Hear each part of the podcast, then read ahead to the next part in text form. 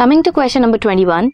In PBR 322, foreign DNA has to be introduced in TET-R region. From the restriction enzymes given below, which one should be used and why? कौन कौन से restriction enzymes हैं?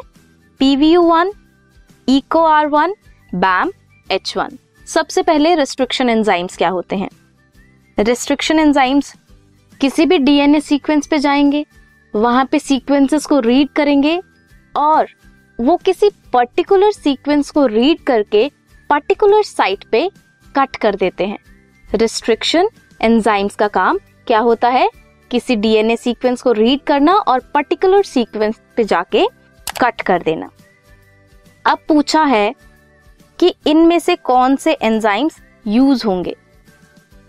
Next part is give reason why the other two enzymes can not be use इन तीनों में से कौन सा enzyme use होगा वो बताना है और बाकी दो हैं वो क्यों यूज़ नहीं होंगे?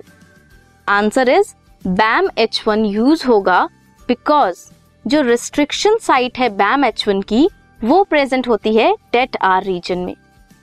सो so, बाकी दो क्यों यूज़ नहीं होंगे? क्योंकि उनकी रिस्ट्रिक्शन साइट नहीं है वहाँ पर। सो so, ये था question number twenty one